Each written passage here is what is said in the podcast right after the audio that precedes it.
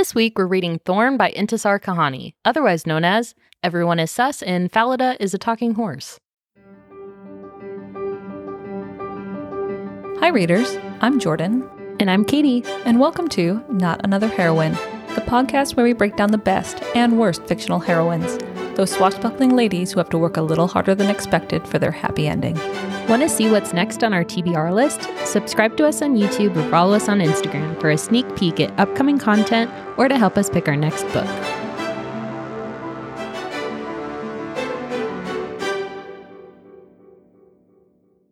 I feel like we should apologize first at the beginning of this. Yeah, we gave you, dear readers, a warning on our last pick of the week about our commitment to Foxglove, and it just, we don't have it in us. No. Jordan told me that she struggled with it. She read some reviews and she's like, "Oh, I don't think this is it." And I just took that at like face value. I was like, "Yeah, I'm not going to read it either." I feel like let me let me justify where I'm coming from on Foxglove because Belladonna ends and everything seems somewhat concluded. Like Mhm. there's not a lot of conflict left to pursue. Yeah, they kind of throw in this other character fate, and you're like, oh, it's interesting. And then the cousin is interesting. So I was really hoping that Foxglove would be the cousin story and main bitch would be like a side character. Mm-hmm. Not that she's bad, she's just kind of boring. And Death was super interesting, but we don't need to know any more about him. So I was in Barnes and Noble um, last weekend. I picked up Foxglove, and it's fucking massive. I think it's like I don't know, five or six hundred pages, maybe. Girl, what? And I'm like, I don't need five or six hundred more pages of these two characters. good. Yeah, and that's the other thing. So I looked at the synopsis, looked how it ends, and it's basically an excuse to do a love triangle. oh, Yeah. What? Yeah, based based on the reviews that I did read, it's like a setup for a love triangle, but Death also doesn't make a whole lot of appearances throughout. What the fuck? Uh, yeah, I because uh, I read the prologue. That's the one that comes before this morning, and I got some like weird vibes. I'm like, this is not enjoyable. no, it, yeah, and the prologue. That's as far as I got on the Mhm, sample, where mhm. you're sitting in Fate's Yeah. like land. I was like, who the fuck is this dude? yeah. So that's yeah. why that's why we're not reading Foxglove like we promised you, but we we're coming back with something way better. Oh yeah, we pulled this one out of the bag, and it's out like, of why our didn't we? ass is where we pulled this. but why did we do this earlier? This is like the quintessential like Katie and Jordan book. Yeah, this is up there because everything is on point with this book. Mhm. And this this book is Thorn, by the way. Yeah, Thorn by Intisar Khanani. It is everything that you want in a fantasy romance, Yeah. and especially in a fairy tale retelling. Mm-hmm. Because this book is based on the Grimm's fairy tale, The Goose Girl. which I mm, zero knowledge of. So I hadn't, I had nev- never read The Goose Girl. I read it last night. It's super short. Most of the fairy tales in there are like a page to two pages Mm. Oh, long. okay. They're very digestible. I didn't realize how true to the original fairy tale that the author stayed. Hmm. until I read it last night. So as we kind of go through this book, I'll kind of jump in with some points as far as like, oh, this was actually part of the original storyline too. That's cool. Have you ever seen those TV shows or movies where it's like the additional extra cut and they have like little pop ups that are like fun facts? That's are- what you're doing to the story, and I love it. it will be. I think it'll be a fun little adventure. But yeah, this book is just gold. And we were sitting, you and I were sitting. What our our last recording session? We're Mm-hmm. like, what can we do instead? And we were going through all of our books, and then this one just popped up because we'd both read it. It Yeah. came out what? How many years ago? Ooh, uh, quite a long time ago. I'm Googling it. 2012. So Amazon betrayed me. So I have betrayed. Oh, betrayed. Oh, betrayed. what is betrayed? I mean, that is I was like, this is fun. What's that mean? uh, that is probably a thing somewhere. But I I have two digital copies of this book. really? yeah, I went into my Kindle library. I'm like, what? And I originally read this in 2013. yeah. Right after it came out. And then I remember reading this in like recently, a Mhm. couple years ago. That's the copy I had. Like, is so, I have so the 2020 copy and a 2013 copy, and I have no memory of reading this in 2013 whatsoever. So, this was the third read for me. Well, so this was my second read because I read it probably like 2014, 2015. Mhm. And I 100% same forgot everything about this book, but I remember enjoying it. And that was Yeah. it. like I think it's partially because it reads so quickly. yeah. You said 270 pages, right? Yeah, it's super short. It's like 200 and something pages, like just under 300, I think. This is not a Sarah J. Maas No, investment at no. all. This is very like pick it up, read it in a day, be done and happy. mm-hmm. Yeah. Um, I also think it's self published. Really? Yeah, because I was reading the dedication at the end, I think, or the like the author's notes or whatever.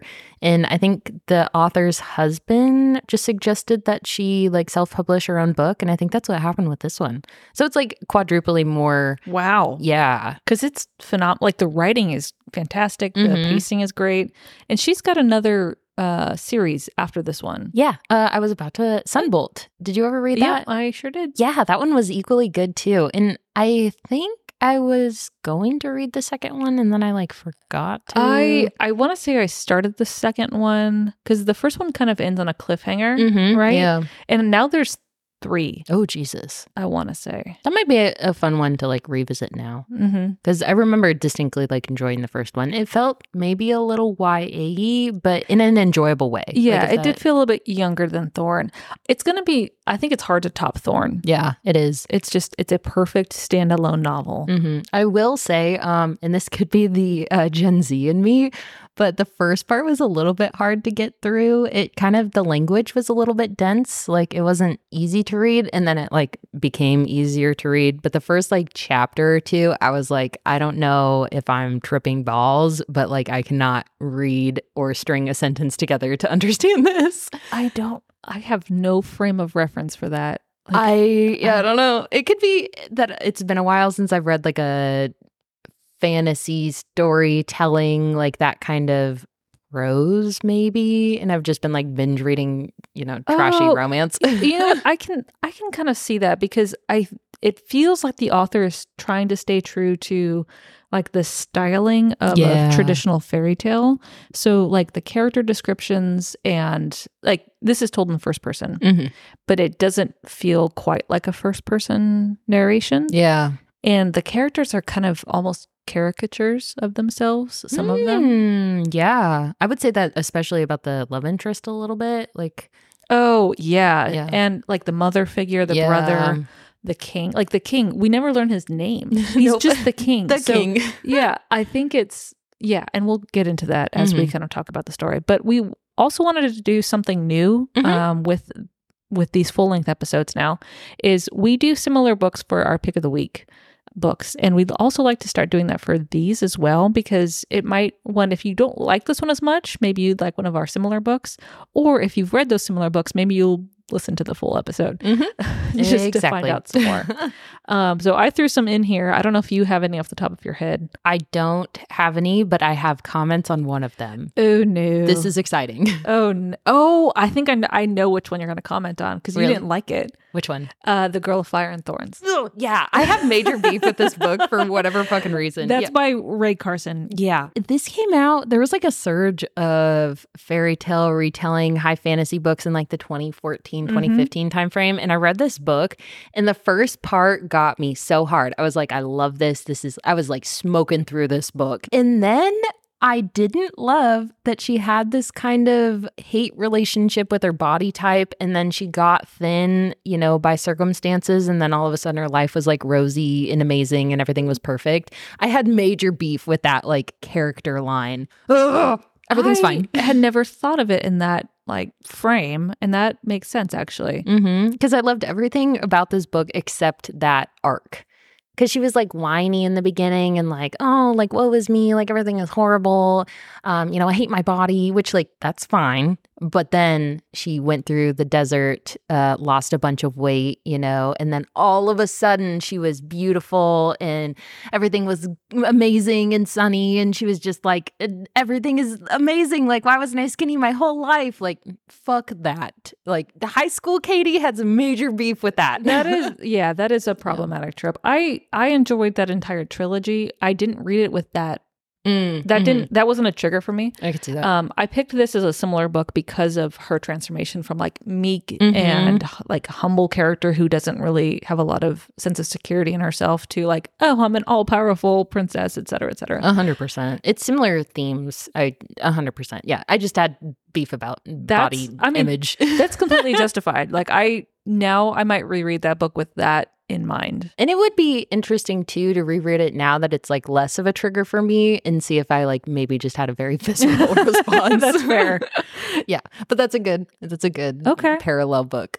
the one of the other books uh, I have on here is a similar book to Thorn. It's called Deerskin by Robin McKinley. This is uh so in the pick of the week last week, Mhm. uh we were talking about books that people recommend and you're like, I'm just not gonna read it for no fucking coherent reason. This is the book. Cause all of me is like, I know this is a book I would enjoy. Jordan talks about it. She's read it like 15 times. Like, I know I would enjoy this, but I'm like, I can't just fucking download it and read it. Okay. I don't know why. okay, so for Deerskin, I could not finish this book when I started to read it as like a teenager. I Mm. picked it up at like 15 or 16 because I blew through all of Rob- Robin McKinley's books Yeah. as a teenager. She's like the OG. Yeah, it's a great book, but I would not suggest it for any young readers because of the elements in it. There's a lot of abuse in it. There's some problems with it. However, it is very, very similar to Thorn in the sense of like some of the abuse themes, the princess themes. It's a fairy tale retelling, it's a little known fairy tale.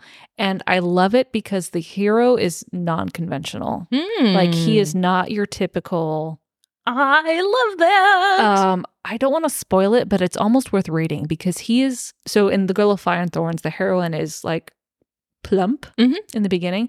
Our hero in Deerskin is kind of like on the heavier side a little bit. And he's just like this very like not meek, but just kind of content with his life. He's a prince, Aw. but he likes his hunting dogs and he likes to go hunting and he's just a nice guy who's not like power hungry or anything, but he has such a healthy relationship with the princess in this book and it's exactly what the heroine needs.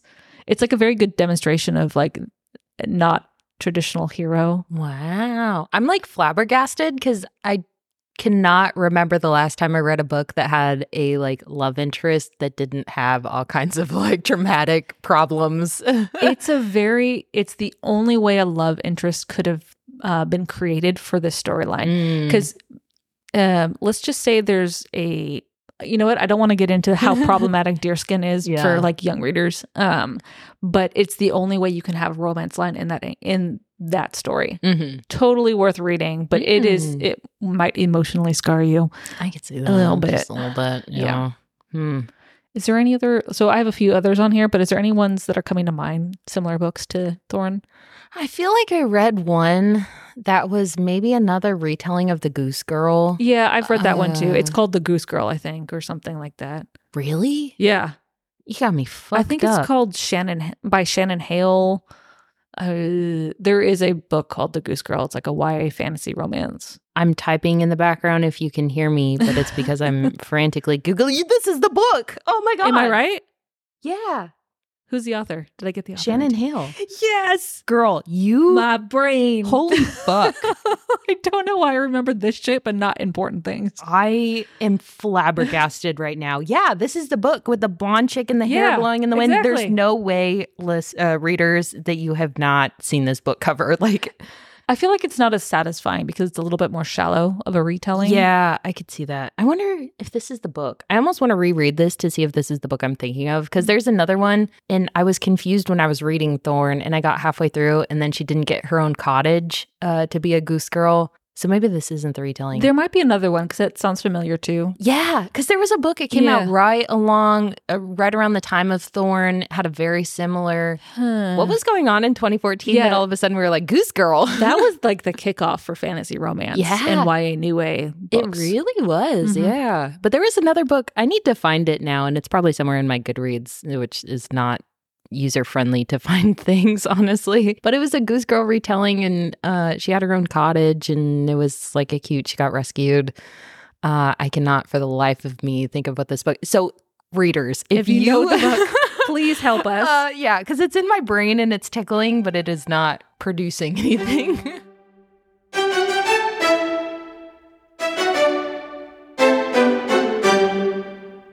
All right, let's actually get into the story of Thorn. It's it's kind of sad.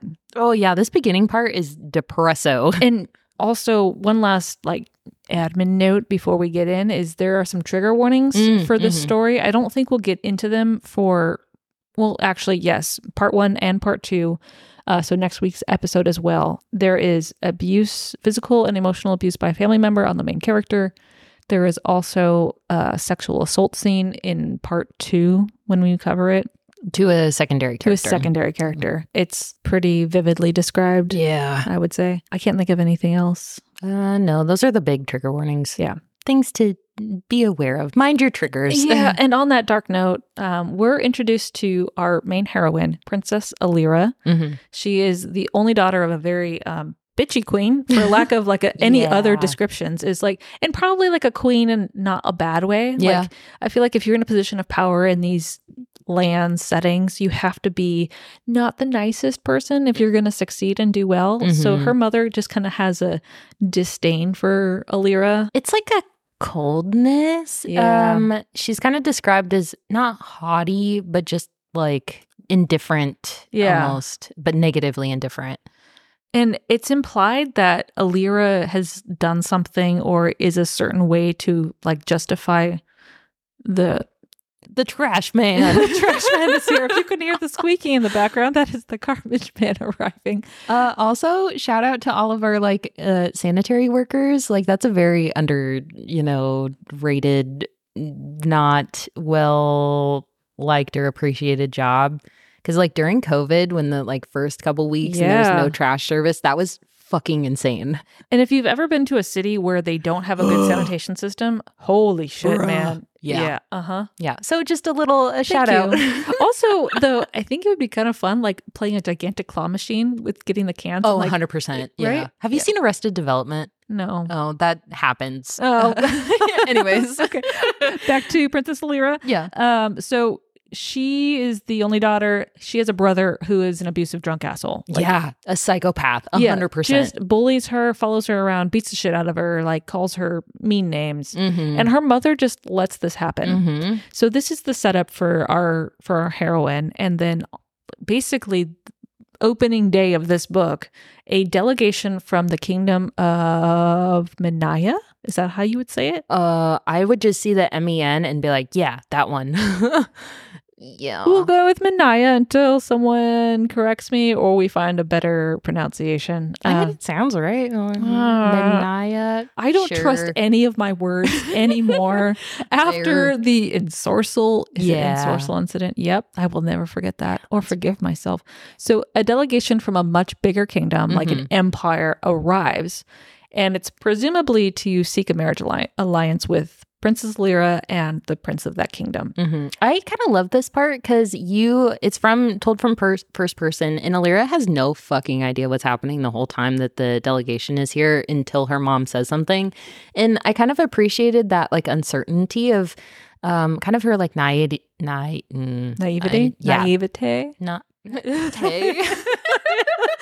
I should have kept my That mouth so much better. but just like her Kill me now. naivety. Sure, yeah, we'll go with that.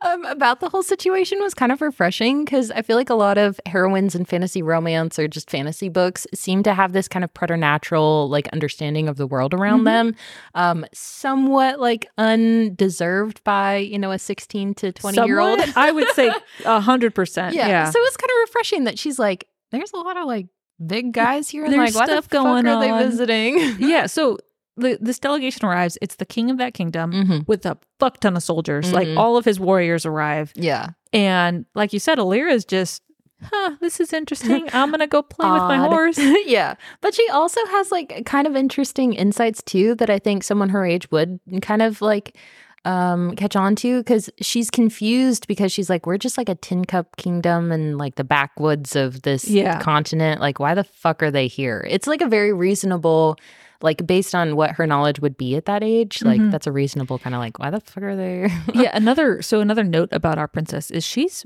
15. what Yeah. Are- yeah. Girl. I remember that tripping me up the first time I read it. So what the fuck? I think it comes I think it comes up one time where you Mhm. learn about her age. Um, and then I want to say at least like a year or two passes throughout the story Mm, based on oh, the okay. seasons Yeah. changing. But don't go into this expecting to read from the mindset of a 15 year old. It's just that's not how it reads, and it's definitely not for young young audiences. No, I assume she was like 17. yeah, I don't- uh-uh. Wrong assumption Yeah. on my part. I don't know why. but, I mean, I mean that's true to like how you read the character. though. Yeah. So, Mhm. um, yeah. So this delegation arrives, and Alyrra is avoiding things at all costs, Yeah. and she's not really having any trouble doing that because her mother really doesn't want her involved. Her brother doesn't want her involved. They kind of treat her as like a like a oh you're gonna fuck something up if you Mhm. if you stay here. Like you're gonna open your mouth and say something bad. yeah, yeah. And she's trying to like run away from her brother too at the same time. So this Mhm. kind of offers a reprieve from her brother's torment because he's busy with all the, you know, being prince and shit. So as she's kind of running off, like she takes her horse out into the fields and she's just happy doing her own thing. She's not really happy. She's just kind of existing. Yeah. She's Br- same brain. That was awesome. yeah. This is a very important detail that you will not pick up on the first read. no. And even on the third read, I apparently forgot about how important this detail was. Yep. But so she has a relationship with the wind. Yeah. And that sounds really weird, but it's just imagine a sort of oh, ethereal kind of uh can't talk in full sentences is just like vibing out. It's just It's like a wind. comforting presence. Yeah, yeah. And it'll be like, "Oh, hello. Here. Sad?" yeah, it, it like tries to convey like meaning in one or two words. hmm And she makes a, a comment, I think, pretty early on in the story that it's very rare for the wind to string words together into Yeah. sentences. She's like baffled by that. Yeah. I'm like, "What the fuck?" Remember the wind. yeah. Yeah. Cuz it was cute at the end when that whole Yeah. It's very satisfying. But Uh-huh. remember the wind. Yeah. Okay. So she kind of goes back to the the pasel, pa- ugh, ugh, words. Palace Castle. Palace Castle.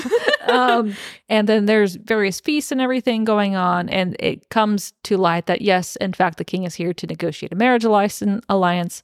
And the king is like walking the halls and comes across Alyrra and her brother because her brother has cornered her, right? Oh, it is the king, isn't it? Or maybe it's like the captain. Someone from Menaiya kind of stumbles upon them as he's uh like kind of pinned her up against a wall, pulling her hair, and they're like, "Uh, what exactly do you think you're doing right now?" It's, yeah. So I think it's before the marriage contract is signed mm-hmm. because there's two incidents. Um, Oh, yeah, there are. Yeah. So she's kind of with her brother, and her brother's about to like pull some mean shit on her, and the king's like strolls up, like, "Oh, what are you doing?" And the king is this very imposing, Yeah. intimidating warrior like figure. Like you, you're not gonna fuck around with this guy.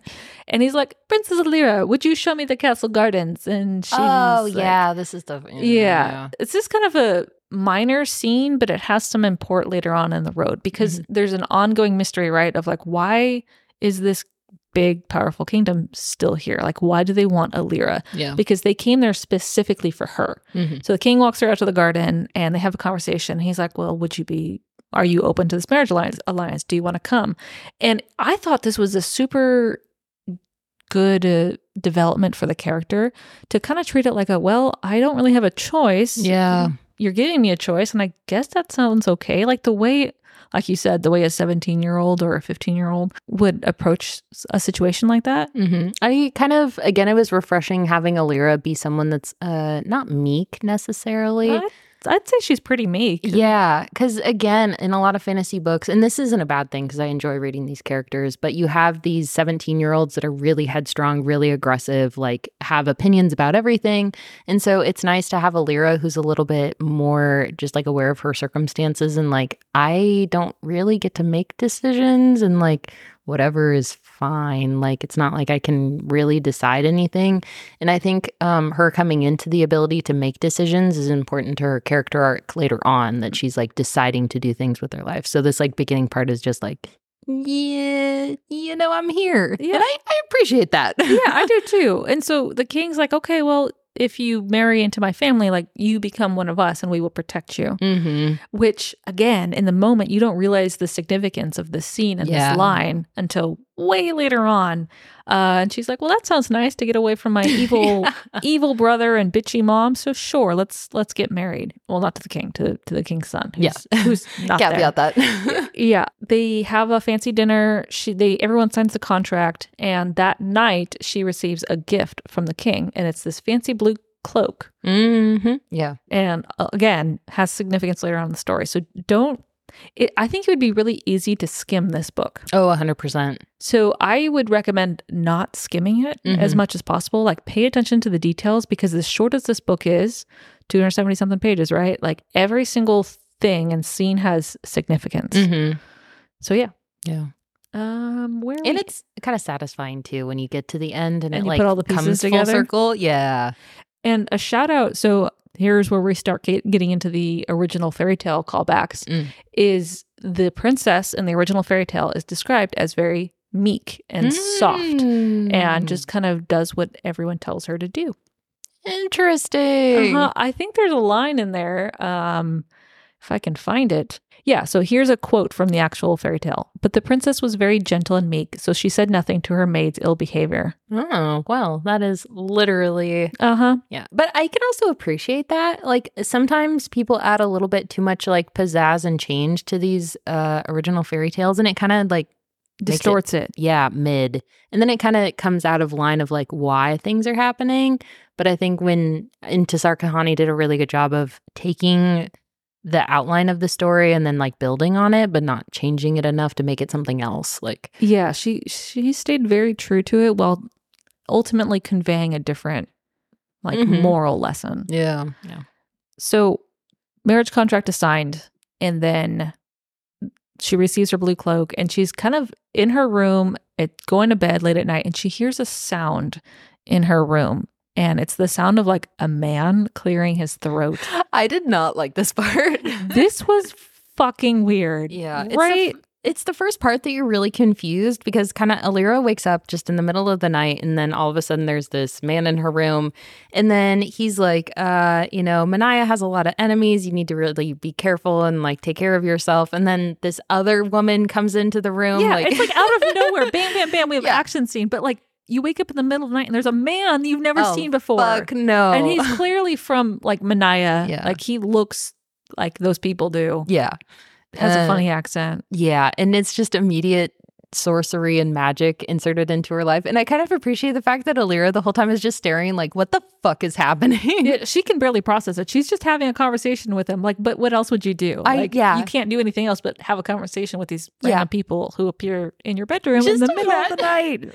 I am so like disasso like disassociating uh, disoriented when I first wake up. Like I can only imagine if all this shit is happening and it's like the middle of the night and you're like, what? Where am I? right? Like, have you ever woken up in the middle of the night and then like gone back to sleep and not remember the next Oh, morning? And then you're like, no. didn't I dream that? yeah, no idea. Yeah, so I can only imagine how she's feeling as these people are like having a whole ass conversation in her room in the middle of the night. Yeah. And it comes out like the dude is a sorcerer. He's not really there. He's like projecting himself. Mm-hmm. But this this dude who appears in a room and this woman who also appears um, have major beef with each other. Like Yeah. hate each other. Like Alyrra is just kind of caught in the in the middle of these two.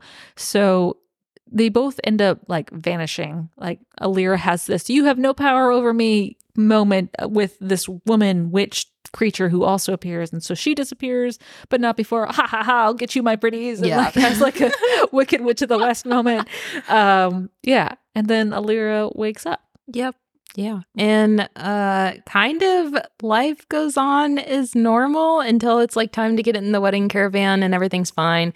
Except Oh my um, god! Yeah, her mom, the queen, basically kind of uh pulls her into her room before she leaves and she's like, uh I secretly practice witchcraft and I'm going to give you this little like handkerchief and I'm going to do some like creepy Super fucking creepy. it's so creepy. And then she like ties her knowledge, strength, and love into the handkerchief with like a little dip of her Blood. blood. And then Alyrra's meant to like dip it into Prince Kestrin's wine, which is uh, the guy that she's going to marry. It's all very weird. And you're reading it and you're like, what the fuck is happening? I was confused. I'm like, what is this supposed to do? Which is probably how Alyrra felt. Yeah. In the moment. Like, okay, here's a token, but like, you don't love me. Um, I have no strength. Uh, how is how is this helping Where are we me? pulling these out of? yeah. Uh, so yeah, that happens. It's confusing. And if you're reading it and you're like, I don't understand. Just like, roll with it. Just yeah. accept it and move on. Yep. Uh, I also feel like I never really understood it, even like after reading it twice now. It's kind of explained later, but not really. No. So just like roll with the punches It's on it. Something is enchanted. so her mother does that right before she gets into her like wedding carriage caravan thing. Mhm. And then her brother pulls another asshole brother move and announces to like the caravan, oh, here's a beautiful white horse as a wedding gift. Oh, yeah. And this white horse is like trotted out and beautiful, but can't be ridden. No, he is fucking uh, feral. Yeah. like you can barely touch this animal. no. Uh-uh. And her mother also denies Alyrra taking her own horse, Fleetwind, with her. Which is so sad. It's just very sad. So she's got this asshole horse and this weird charm blood token thing from her mom. go get married. And then there's one final gift. uh, Lady Valka. okay, that's where I thought we were going, but I'm like, that's not a gift at all. nope, not at all. So the queen has basically uh, denied Alyrra's request to have like her friend, you know, maid come with her. And she's like, no, instead you're going to take Lady Valka, who, you know, she's your childhood friend. You'll lovely enjoy this, you know, find her a husband and get her married because she can't come back here. This is like classic Mean Girls. Uh, A I hundred I percent. totally pictured, um, God, what's her face? Regina George. Regina George, Mhm. and not what's the who plays the redhead? Lindsay Lohan. Lindsay Lohan. Oh, that just that minor actress. Uh, yeah. Uh, but like, so Alyrra is also described as very plain, Mhm. like Yeah. mousy brown hair, very small, and Lady Valka is this uh, gorgeous redhead. yeah, bombacious. That's a word, right? Bombacious, Right? Bombastic. you- uh, Oh yeah, bombastic side eye. Uh, uh, and then vivacious. Think is the word. probably. Did you make a new word with bombastic vivacious? you know, just like the very like curvy, like uh has an attitude all the time, but you know, wears a lot of makeup, bright red Yeah, hair, yeah. done up. There's That's a type. It's a stereotype. Exactly, Yeah, and that's- Lady Valka. yeah, and they do do not get along No. at all. And it's interesting because their beef is not illuminated until later, and then you're like, holy fuck. yeah, and no wonder. Yeah. Yeah. Uh I'm not gonna spoil it until the end. But that- just hold on to the fact that she is uh bomb I forgot the word I created. But the other aspect here too is that Alyrra Alyrra's relationship with Valka and like her reputation as like this meek and like kind of character you can ignore is based on why their friendship disintegrated, right? Mhm. Yeah. It's the whole reason why like the everyone treats Alyrra like she's nothing. Mm-hmm. Yeah. I yeah, because she gets really kind of walked over by almost everyone until later in the book. And uh, I think that's an important part of uh, Lady Valka's characterization is that she thinks that Alyrra is someone that can be walked over, and she is immediately proven correct Yeah. uh, as we find out on their journey. So they set off on a journey, and Lady Valka and Lady Valka also brought her super bitchy maid with her, mm-hmm. who doesn't want to help Alyrra at all. Nope. And Which that's your whole job, right? Like, come on, like could this poor princess's life get any worse? They're traveling for a couple days. They stop at an inn, and like the king's men are all very respectful towards Alyrra, and they are treating Valka like garbage. They're Yeah. like, why? Why are we dealing with this chick? Like, why? She's a bitch. Yeah. It's like deserved. Uh huh. and then I think like during as they're traveling, somebody tries to saddle uh, the white horse, yeah. and I think It does not go well. it does not go well. and then later that like night at the inn, um, Alyrra it goes into the stables because she spends a lot of time at the stables at Yeah. home. So she feels very like comforted by animals and like kind of being by herself. So she's just chilling with this white horse and kind of talking to herself until the white horse is like, "Hello, princess." That's so cute. that was my favorite part of this whole book is just he's like, hey. And she's like, what the fuck? And he was like, "Hey, I'm a horse with a capital H." yeah. Like I just imagine if a horse could wear sunglasses and a blazer, like that would be this horse. That's horse. Yeah. And it's cute too because she's like, uh, do you have a name? And he's like, no, you can just call me horse. like, yeah, that checks out. I imagine the stallion from uh, Tangled. Oh, yeah. if he could talk, this is that horse. Yeah. and so this horse is named uh Falad Falada. yeah. Falada. Mhm. Male horse. But I think it comes out later that's his name because at first he's like, you can just call me horse. Like, I don't, I don't fucking know you. Like, who the fuck are you? Oh, I don't even remember. I don't know, but yeah, he does have a name, but I- it's like later, and he's like, I guess horses have names. Like, I'll let you know. And shout out to the original fairy tale. Uh, the princess's horse, white horse, was named Falada. And the Falada horse character in the original fairy tale has a prominent role. oh, fun. Yeah. So Wow. anyway, so Princess Lyra makes friends with the asshole horse, who's like, "No, you're still not riding me, but uh, we can hang and, and chit chat together. Yeah, you can like feed me some like yummy snacks. Give me some grains, bitch." That's about it.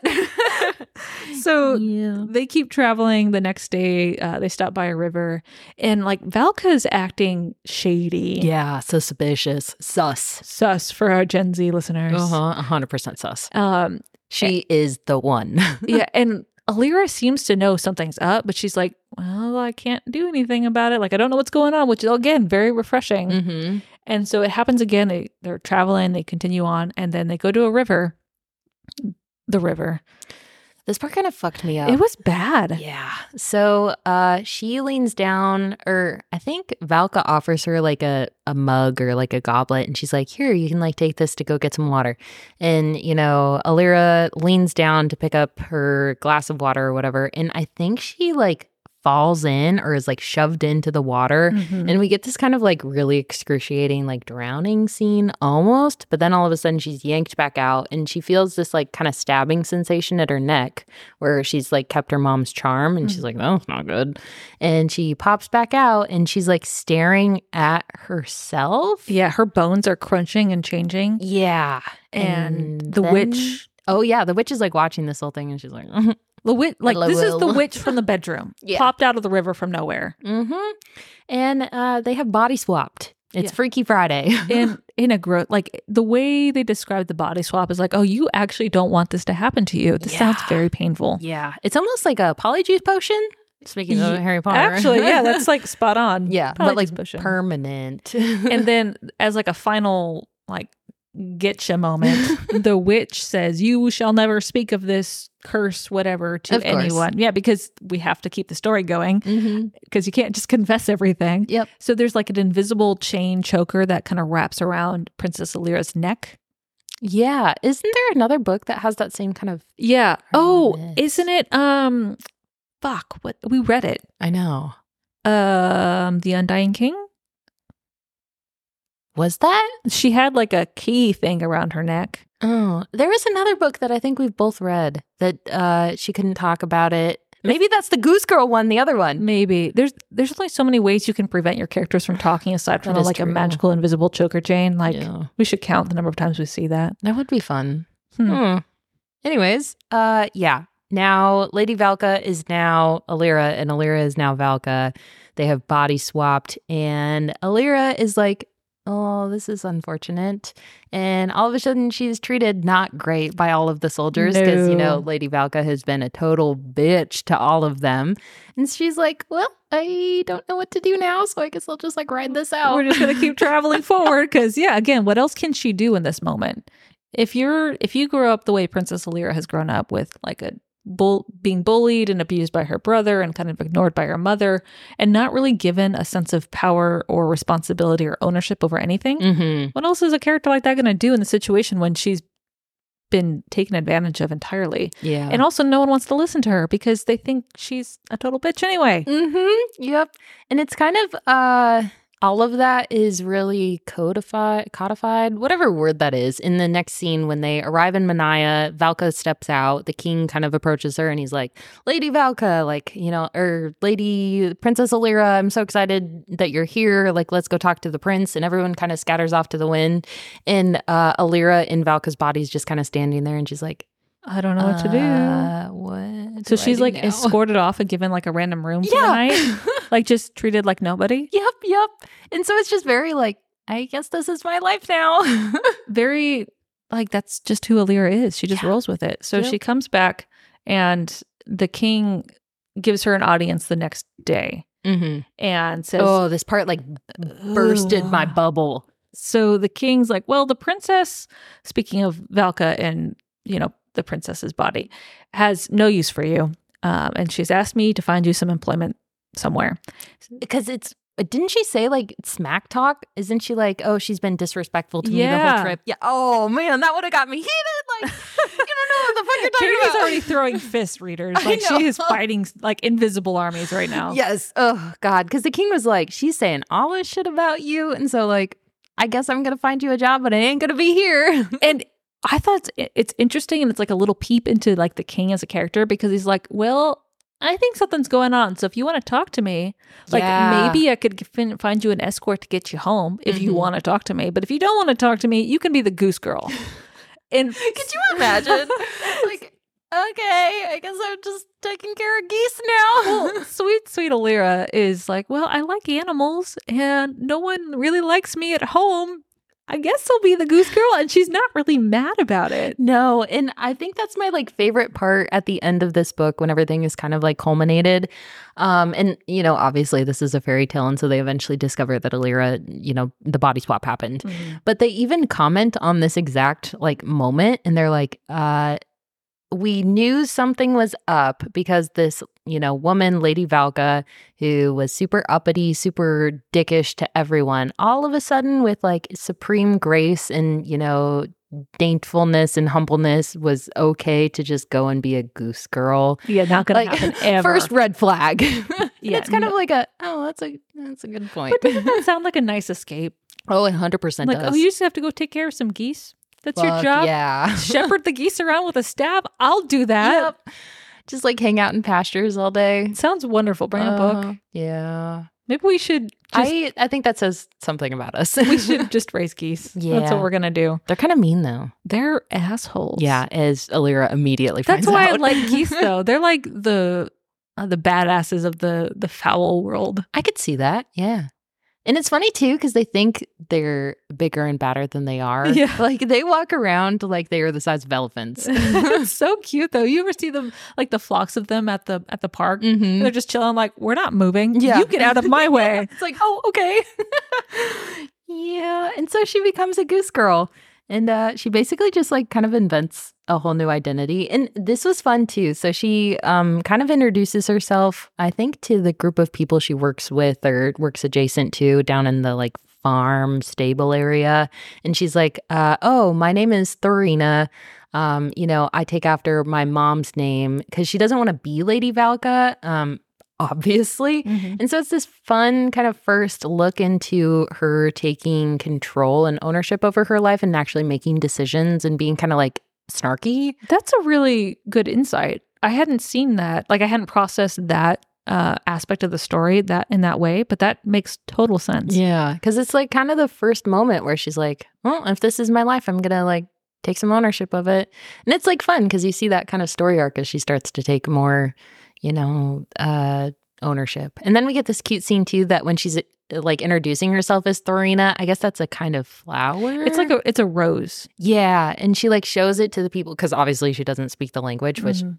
fuck, uh, I how do you even know? Be, no. Mm-mm. uh, and so she like shows them the flower, and they're like, "Oh, okay, so your name is Thorn," and she's like, "No, it's really like the whole flower," and they're like, "Okay, Thorn," and she's like, "What? This guess is I'm my gonna, life." guess I'm gonna be Thorn now. It's fine. and it's cute because the next day they all come back with little branches of what their names are, and I was like, "Oh, she's found a family." all of these secondary characters she meets, like working in the stables and like in the farm pieces, are all kind of given a little slice of um, humanity, mm-hmm. and they all play a part in like shaping Princess Lyra slash Thorn as a character. Yeah. It was very thoughtfully done. Mm-hmm. It was interesting rereading this again because it seems like the like who doesn't want an escape, I know. right? like you are taken from your everyday life and given an opportunity to completely start over in a completely random area with a brand new identity. Mhm. Who hasn't thought about doing that at least once in their life? A hundred percent. Yeah. And I think um Alyrra even kind of comes to that conclusion that she's like, well, if this is my life now, I'm gonna make the most of it. And she kind of comments on herself of how like nice her new life is, even though she was a princess in her other life, like she had the constant responsibility of all of the expectations foisted upon her, you know, dealing with her mother and her brother. And now all of a sudden all she has to be is the goose girl. And she's like, this is like kind of a nice gig. Like yeah, it it seems it really struck me as like a commentary on escapism and like Mm. avoiding responsibility. Yeah. Like she's accepting a lot of responsibility by taking this other job, but also avoiding quite a bit. yeah. Like there's all this like courtly drama going on too. Yeah, I think that was my biggest like annoyance with this book is how much she kind of denies the responsibility upon her and it takes her a really long time to like get over the escapism and be like, "Well, I got to go back to the real Guess world." I should do what I'm supposed to do because Valka's still there and Valka's still a bitch. And this is where uh Falat Falada comes into play. Yeah, he's like the nagging like mom like are you just like hanging out here in this fucking pasture while she's fucking up the palace? Are you kidding me? That's what he does. That's what he says. she's like, she takes him out of the stables and walk. Like he gets to go with her to herd the geese. And I have this It's so super cute. cute. imagery of like this big badass white beautiful horse like herding geese Yeah. because he wants to have fun. He's like, get the fucking line. I think there's even a commentary on it where he acts as someone that's a little bit too haughty to do it, but he found that he actually enjoyed it. And now he's in this awkward, like, how do I act moment? And I think we've all had that experience right. where you're like, I'm like too good to do this. And then you do it and you're like, this is kind of like fun, but like, how do I act like I I'm still mad it. about it? No. yeah. It's like after one of these scenes where he has like a talk with her. And he's like, Hey, isn't your mother gonna wonder like when you haven't written to her? How are you going to fake? How, like, how is Valka going to fake the handwriting? And so Thorn kind of uh, takes this from a more selfish route. She's like, "Oh, I need to protect my position as a goose girl. Like, I don't want to be taken away from this." So she, and again, this is another moment where she takes more ownership of the situation and walks up to the palace, which is huge for like Yeah. Thorn as a character because she went from being bullied and like avoiding everything and hiding to confronting the princess on her own, confronting Valka on her own. Mm-hmm. So she walks up to the castle, has an audience with Valka, who's dumb. Yeah. Valka is just kind of dumb. Stupid. And it becomes more and more evident as the story progresses and you see all the ways that she's like fucking up. yeah. But Alir is like, hey, my mom is expecting a letter from me after I arrived. Are you going to write it? Well, Valka, no, I'm not going to write it. Like, Why would I write the letter? you write it for me. And so they come to this agreement where uh, Thorn is going to write letters for Valka. Valka's going to dictate them, and everything's going to be hunky dory until a certain someone gets involved in the process. Yeah. Yeah. Uh when does he first find out that something is sus? It's her first letter. Like this Oh. is not a this is not a dumb dude. So, Yeah. like I think Thorn goes back to her like room at the stables Mhm. and is drafting this letter with her like trunks and stuff around her and sends the letter and then like the next day she is Yeah. summoned by Prince Kestrin who's like, "Hello, young goose girl." I have some questions cuz doesn't he have the letter and then the marriage proposal and he's like, "Uh, can you maybe tell me why these signatures are absolutely identical?" It's even better than that because like he doesn't he doesn't lead with that. He's like, "By the way, I need some correspondence with oh, yeah, he fucking dupes her. It was so cute because he's like, I my whatever language, like your language that Alyrra speaks, isn't great. I especially can't write it well, and you're available, and Prince the princess is busy. Could you please write a letter for me? And so he dictates a letter for her, and as she's done writing it, he takes this letter out of her hand, pulls out a copy of the first letter that she wrote for the princess, and says, "Look at here." it's like, why are these identical? Why are they the same? And so Thorn, like, kudos to Thorn. She pulls this excuse out of her ass. A like, hundred "Oh, percent. I learned the princess's like script because uh, I needed to know, write for her when we were Yeah, kids. we had the same like instructor tutor, and like I would just help her out when she was too busy. Like, girl, that is so not, half-assed. not gonna I can- like Prince Kestrin like rolls his eyes like, "Are you? Come on, like, can you do better?"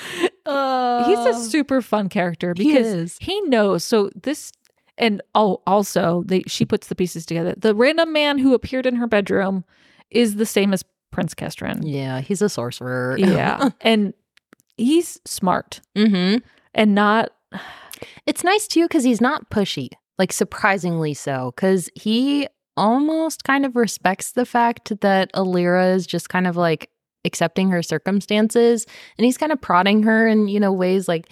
Hey, like, do you see how Lady Valka is acting? And like, hey, like, are you okay with someone just taking your whole identity? But it's never in an aggressive, like, um, accusatory way or like dragging her into anything, which I feel like if you have those hyper aggressive masculine, like they would like berate her for her decision. I think he's still kind of uncertain at this. Like in this first confrontation, he he knows something's going on, but he doesn't know like a body swap has happened. That, that's fair. That's not my first Yeah, assumption like, I- either. like- But you know, he's a sorcerer, so he knows he knows there's something going on. So he is like not antagonistic towards Thorn. He's Mhm. like just trying to solve a puzzle, which Mhm. I really much appreciated. Mhm.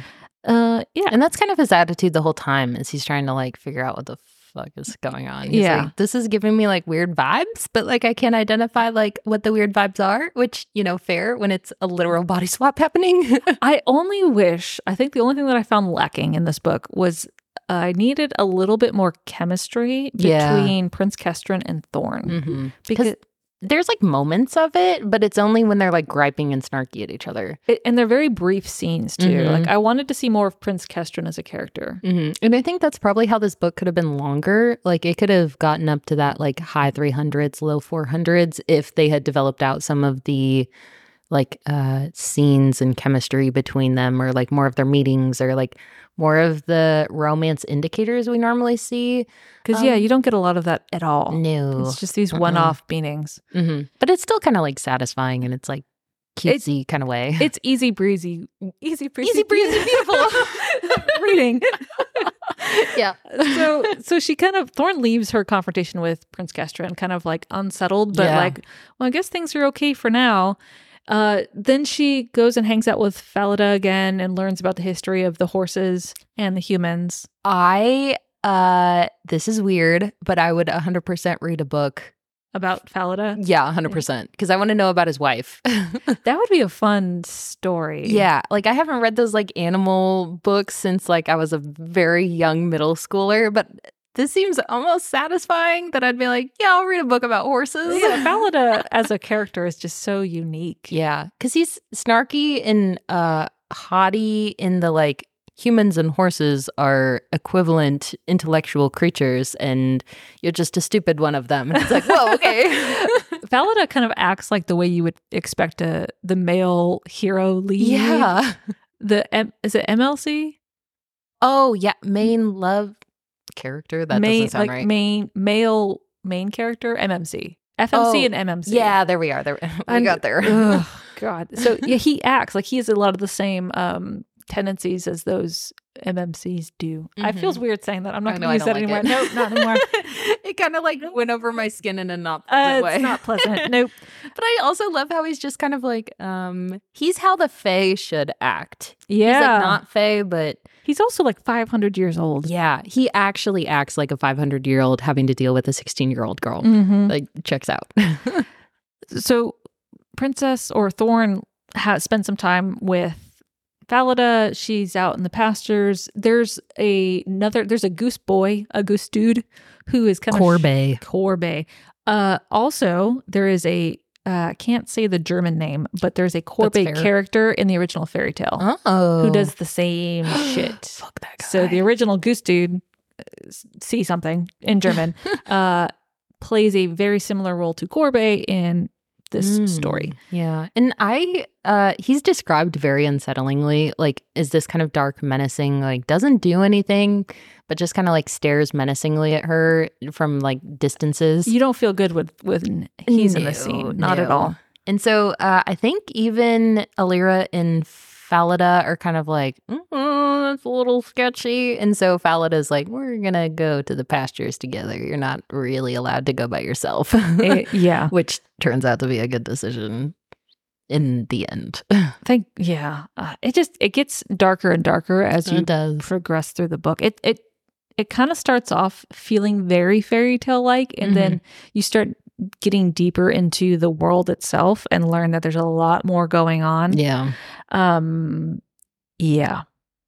So Thorn and uh, Prince Kestrin have a, another interaction. Like this seems to be like the repeated theme throughout Mm-hmm. the story, which is Kestrin like summons Thorn, or Thorn runs into him, and they have this like developing relationship where he's starting to piece more and more together, like what's going on. And it's this scene, the second interaction, where he's like, "Hmm, it's suspicious. It's a little sus uh, that your personality and Princess Alyrra's personalities seem to have completely switched overnight." Uh, Doesn't he call her a brat? yeah. he calls her like a spoiled brat and yeah, so he has like no respect whatsoever for the current princess. And they I think it's oh no, it's later on. Uh but he confronts Thorn about having the princess's cloak. Oh yeah, and Alyrra is sweating. She is panicking because she's like, I cannot explain having this fucking coat. She kept the blue so it's the blue cloak that the king gave her like early on when she was still back in her home palace. And for some reason she kept it or something. Uh, I think yeah, because she was like wearing it and fell it off. It fell off, and then it got stuck in the carriage. And she's like, "There's not really a good opportunity to give it back to Lady Falco." Yeah. And Prince Kestrin had her room searched or something and found this cloak. And he's like, hmm, this was like the last puzzle piece for him where Yeah. he finally figured out who was who. But I thought it was so cool that he never actually articulates like what he understands now to Thorn. yeah. Yeah. Later, so after this interaction, the second interaction with Prince Kestrin, Thorn is even more like unsettled. Mhm. Like she senses that the prince understands what's going on, yeah, but she doesn't quite know how much. yeah, and I think that's a fun kind of characterization too. That she knows that the jig is almost up, but she's like, nobody's saying anything. So I'm, I'm just, gonna, like hang out as a ghost girl for a little bit longer. I'm just gonna like stay here. yeah. And you as the reader too, you're like, he's making some very like pointed comments, but like he's not doing anything about it. So maybe it's like he doesn't really know. So it's like a fun, like, well, we'll just sit in limbo for a while. this is one of those stories where I think we could have benefited from seeing uh, having a perspective switch. oh, that would be kind of Sitting fun. in like Prince Kestrin's view, like as he's trying to figure things out. That would be kind of fun. But it's also fun, like not knowing Yeah. like what he's gonna do. Because I, I will say that the, um, it's not the conflict, but the uncertainty was really well done in this. Like it's drawn out, but it doesn't feel like it's drawn out. Yeah, it's like the- you really never know. Yeah, it that is very satisfying. I just wish there were more interactions, yeah. so the uncertainty was even more like, you know, they will they, won't they? She's doing this cute little like shoulder shimmy. I can't help it. yeah. It gives me warm fuzzies. Yeah. Uh, we are about to go into uh my other favorite character of this that I would 100% rate a whole like spin-off book. Oh, Red Hawk. Yeah. Yeah. Cuz I thought that this was going to be like um Elena uh uh the I got Major Tortall Tortall. yeah, I just- I did I did too. I just think tortellini when I say that word out loud. Tortellini. but so Tamora Pierce's um, uh, Alanna series is set Yeah. in a Tortall universe, and that's the the setting vibe I got. Same, same. It's almost like uh those books are for extrovert children and then Thorn is for the introvert children. Yeah, yeah. Yeah, because we have like the line, but that's the only difference. The rest of the vibes are Same. identical. but so those books feel a little bit younger. Yeah. This is like a slightly older version of that that setting. Mhm. But yeah, the same introduction of like Red Hawk as a character. Uh-huh. Anyway, Thorn goes into the city. Like Yeah. she goes to the temple to pray or something. Yeah. mhm. And she ends up saving a kid in the town, right? Uh, is it the kid first? It's a kid, and then she helps like a group of dudes avoid some soldiers, right? oh, I think that's the bull. So she's like stepping out, and then there's like soldiers off in the distance, like screaming about something. And then she sees this dude just like fucking booking it down the thing, and his like arm is bleeding everywhere. And he uh gets caught up because Falada is basically like blocking the whole Mhm. alleyway because he's a giant ass horse.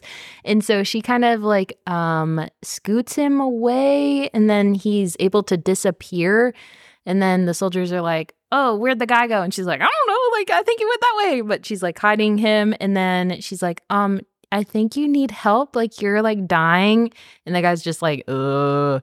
And so she delivers him off to like wherever he lives in whatever hovel and has to like climb up the stairs and they like fucking face plant. And she's like, ugh, what house do you live in? And she like runs up and knocks on the door. And this like guy answers with like a knife to her throat. And he's like, what the fuck do you want? And she's like, I just like found this guy and he's like hurt. And I just just trying to get him back to his house. And the guy's like, what the fuck are you talking about? And then he's like, that's my guy. And then, uh, I wish I wish people could see you replay this scene in front of me. It is just the cutest fucking thing ever. I'm a hand talker, and so there's a lot of movement going on right now. Yep. but uh so basically uh she helps him and then she just like walks back and she's like, that was sus. Like that guy's probably gonna die, but I hope he doesn't. And then I think that's it for a while. Yeah. Yeah. But that was Red Hawk.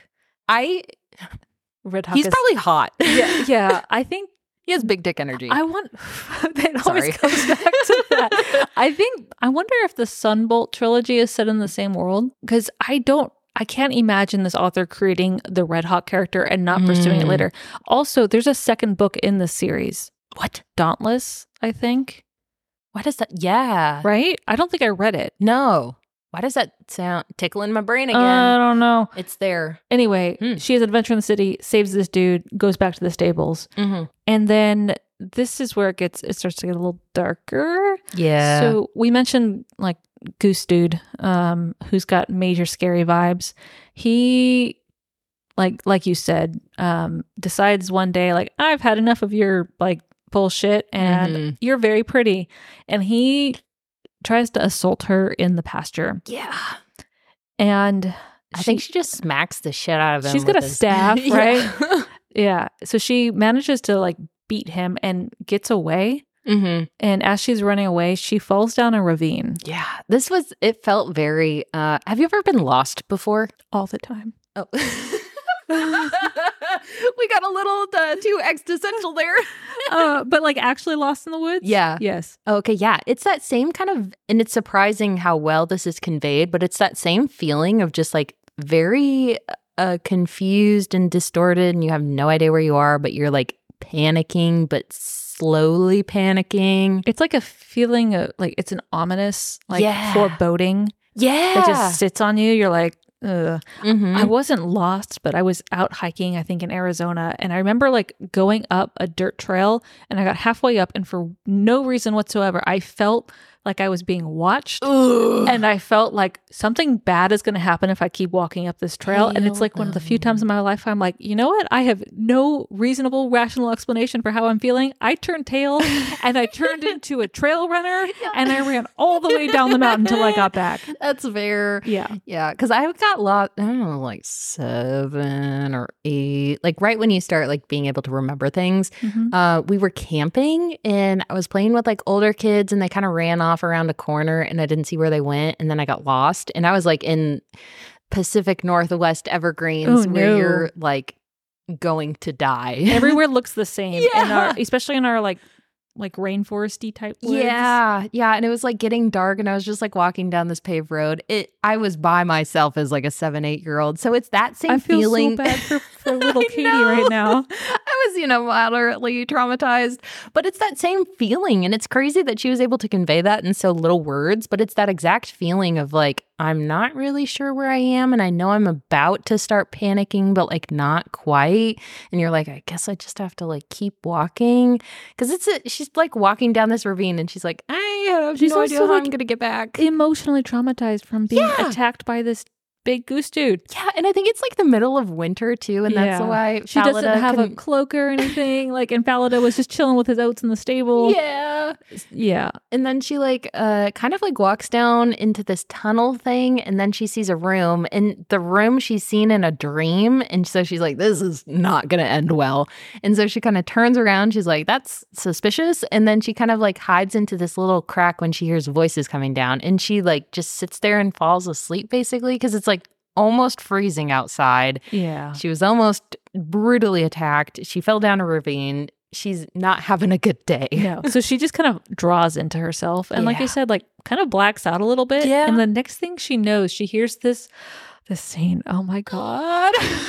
so the next thing she see or hears is like this voice like above her saying like lady, lady, lady. And I'm like, oh, oh my God. Oh. And it's Prince Kestrin standing over her and he scoops her up and finally he says Thorn.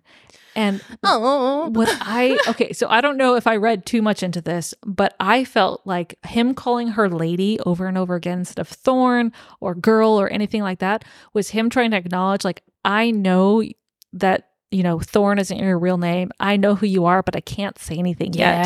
So he calls her lady instead. Yeah. And it's also one of those uh I think there's always those moments in not fake dating, um where they like won't say their first name in like historical romances Mhm. and then the first time they do it's like. I feel like that was a very like equivalent Very moment. tingly moment, yes. Yeah. He's like, uh, I'm gonna be distant and impersonal about this and then yeah, my heart's breaking. Like you need to wake up. he Ah. so he and his like uh companion like man friend uh like get her back to the palace and get her like washed up and taken care of and when she wakes up and in the palace he's like i think you need to leave the stables Yeah. and live in the palace because at this point like we know he knows. She's she's pretty certain that he knows that she knows. Like Everybody everyone knows. everybody knows. But she is clinging so desperately to her identity as the goose girl and Mhm. she feels so safe with her like newfound like second family she's made all these friends. And also she fears and hates valka. Yeah. uh, because can you imagine if like thorn goes to live in the palace and valka's like prince Kestrin did what for you? Yeah, well, that exact scenario or a variant of it, and it fucks you up. Uh, so that's a very reasonable fear that she has. But she's like, no, I kind of enjoy my life as a goose girl. Like, I'm good. And he's like, okay, like, I don't really love this, but sure, you can continue living in your fake world for a little bit longer. yeah so she she goes back to stables after she recovers um there's some filler scenes like a Mhm. little bit with just her like talking to falada and Mhm. like interacting with her second family that she has and then she goes back to the city to the temple or something Mhm. and she's at the temple and this mysterious figure is like you should come with me Oh, it's like a little kid. Because I think that's where she meets her like kid friend. Yeah. He's like, you gotta come with me. And it's like, oh, you're so cute. And he's Of like, course I'll I'm come with you." Big and bad. it's like you are two feet tall. so this kid escorts her to a meeting with the man that she had saved like Mhm. previously I love how like angry he is. He's like, you like I owe you a debt. I'm not a man that has debts. Like, what do you want? And she's like, uh, I don't really like want anything. I was just like helping you out of the goodness of my heart. And he's like, that's fucking fake. Like, how much money do you want? And she's like, no, that's like literally what happened. And he's like, what? I don't like. I can relate to that feeling so much. Oh, where, yeah. where you're like, I didn't do anything for you. Please don't do anything for me. I don't want to feel obligated in any way. Yeah. Like, I did this because of my like social ineptitude. Like, yeah. And so I think that's how Thorn's feeling. Is like, Yeah. I don't want any kind of connection. Like, please leave me alone. Mm-hmm. Yep. And it, it's fun too because uh, during their next interaction, you realize how much that Im- like impressed him or like he respected that. He's like, oh, okay, so you like a real one. Like this is cool. this is fine. so he she basically you know unintentionally impresses uh, a man that has like a bajillion dollar bounty on his head and is the most notorious thief in the entire city. Oh, but sweet Red Hawk. He is, mm. yeah, I We need to find out about is- Red Hawk. yeah, like what is up with those characters that are just like competent? They got big dick energy. That's the only way I can convey it. I forget which episode that you mentioned this on. Uh, it's a you. Oh, it was a crash landing episode, and you said that it's a competency. yeah, yeah. That is the best dis- like, descriptor. I'm like, I have never had words for it before, but it's like the act of doing any task with confidence and absolute knowledge. yeah, Total turn on. yeah. Because we will get to the scene probably in the next episode, or maybe it's in this one. But he has another competency thing where she like runs to him with a problem, and he's like, "I got it," and it's like, "Whoa." what? you have it? I don't need to like tell you and explain to you how to do it or like, you know, help you do Just, it. I got it. it's like, whoa. Yeah. Okay. yeah. That's not the point of this like children's, you know, No, story. no, but it's totally good. It's that big dick energy. Like, Yep. uh, It really is. uh, Um, anyway, this is a pro Red Hawk uh, Stan We're podcast. so she kind of leaves and he still owes her a favor, but he's kind of okay with it. Mm-hmm. And then she's in the stables again and she receives a summons from Prince Kestrin and he has invited her to a dinner. Yeah. Weird. Yeah. The prince is inviting the goose girl to a dinner. Yeah. I wish that he had like turned his brain on for like 0.2 seconds Yeah. and like recognized that that might not be a good idea. Not in the slightest. Um, but that's kind of where we stop for part Yeah. one. Uh, and was it part one where she has the thing with the kid where she's like, oh, we'll just use the money to. Was that in this one? Probably, and I missed it. Oh, I, it's not important, but it's just like a cute, like, she has this little like gaggle of street kids that kind of just love her. And I love that. There's a lot of um details thrown in about the city and like some of the problems that are going on yeah. as she's visiting like Red Hawk and seeing how life truly is. There's this very um stark contrast between life at the palace and life in the stables and then life in the city. Mm-hmm. And that's kind of where Red Hawk's character seems to kind of have Mhm. more of an impact. Yeah, because there's like a, a line throughout the story about justice and like Mhm. different interpretations of justice and like expressions of justice seems to be like a thread throughout Yeah, it's it. definitely a theme here. Yeah, but uh, she unintentionally pays for like a mm, internship. What's the other Oh. word? Apprenticeship. Yeah, for, apprenticeship for one of the like a street kids. fuck ton of street kids because she's like, uh, here's like a necklace. Like I hope that'll like pay for something, or maybe this is later. But it's we can talk about it now. It's Yeah. cute. And the guy is like, uh, you have no idea. You don't really have any experience like valuing jewelry. And she's like, oh, like starts blushing. Like that's not enough, is it? Like I have others. And he's like, this will pay for like 15 street kids to get apprenticeship. And she's like, Well, then pay for 15 street kids. I'm Yeah. good. She's just like the patron saint of like all these kids that are like, I just want to bake bread. It was just a cute, like- I think that is that is in part one because uh, her, she starts to like have a close relationship with the kids. Um, yeah. it- as, and they just like follow her around. They're like, "Hey, Auntie Thorn." how's it going? She's like, "Yep, I'm 15 and I have 18 children now." So Yeah, it's again, and this is why I think, although being 15 years old, she seemed like a much more mature character based on some of her behaviors and actions. yeah, She's very selfless. yeah. Because I feel like around that 15, 16 age, you hate kids, and then it kind of like comes back at like the 18 or 19 where you're like, "I understand you. You're just a small human." But there's definitely an age in like pre-teen, teen time Mhm. frame where you would drop kid a kid, no questions asked. Yeah, there's there's still I think a sense of rivalry when you're that young. Yeah. mhm. Mhm. So that's why she seems a little bit older because she's like, You are my adopted children. And I don't know that that's a very. That's uh, not no, that would not happen. yeah. But that's part one.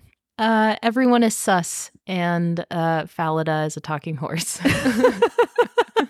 I think we found our episode title. Well, from our shelf to yours. we'll see you on the next page.